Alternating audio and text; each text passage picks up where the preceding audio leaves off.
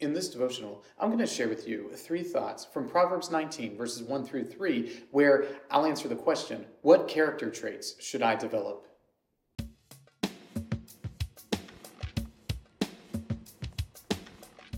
Proverbs nineteen, verses one through three says, "Better is a poor person who walks in his integrity than one who is crooked in speech and is a fool.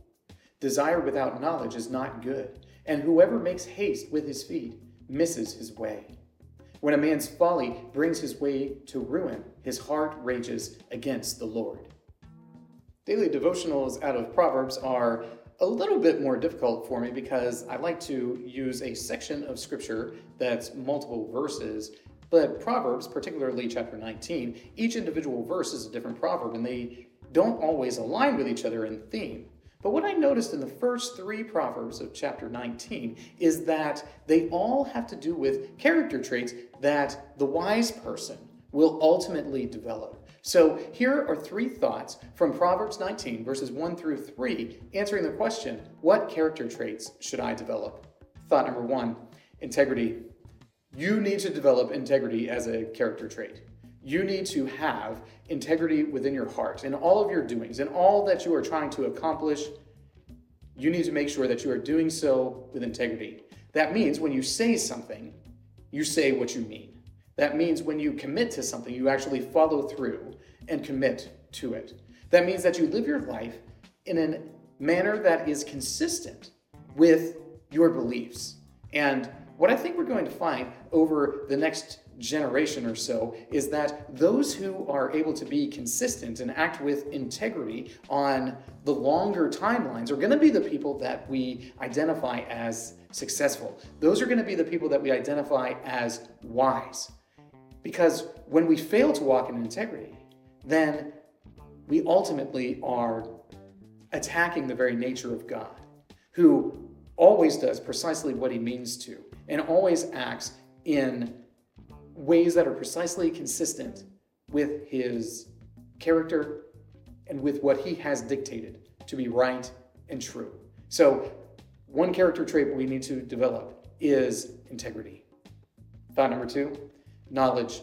We need to develop knowledge, and knowledge needs to be one of our character traits. We need to be people who are continually learning and growing in the things that we know.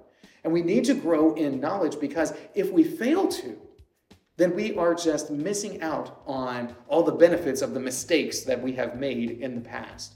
One of the beautiful things that you start to figure out as you get older is that every mistake that you make, every time you get the wrong answer, it is an indicator of what the right answer is. One of my hobbies is doing judo, and they say in judo that you either win or you learn. And the idea is pretty simple, is you win the tournament, or you learn all the different things that you should have known prior to going to the tournament. That's the idea.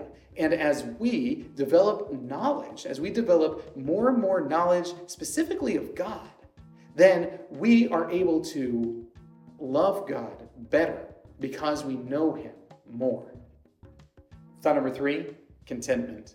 The third proverb that I read talks about the fool and how the fool rushes into his foolishness and his adversity and all of the trouble that befalls him. And the reason why that happens is because the fool fundamentally is not content.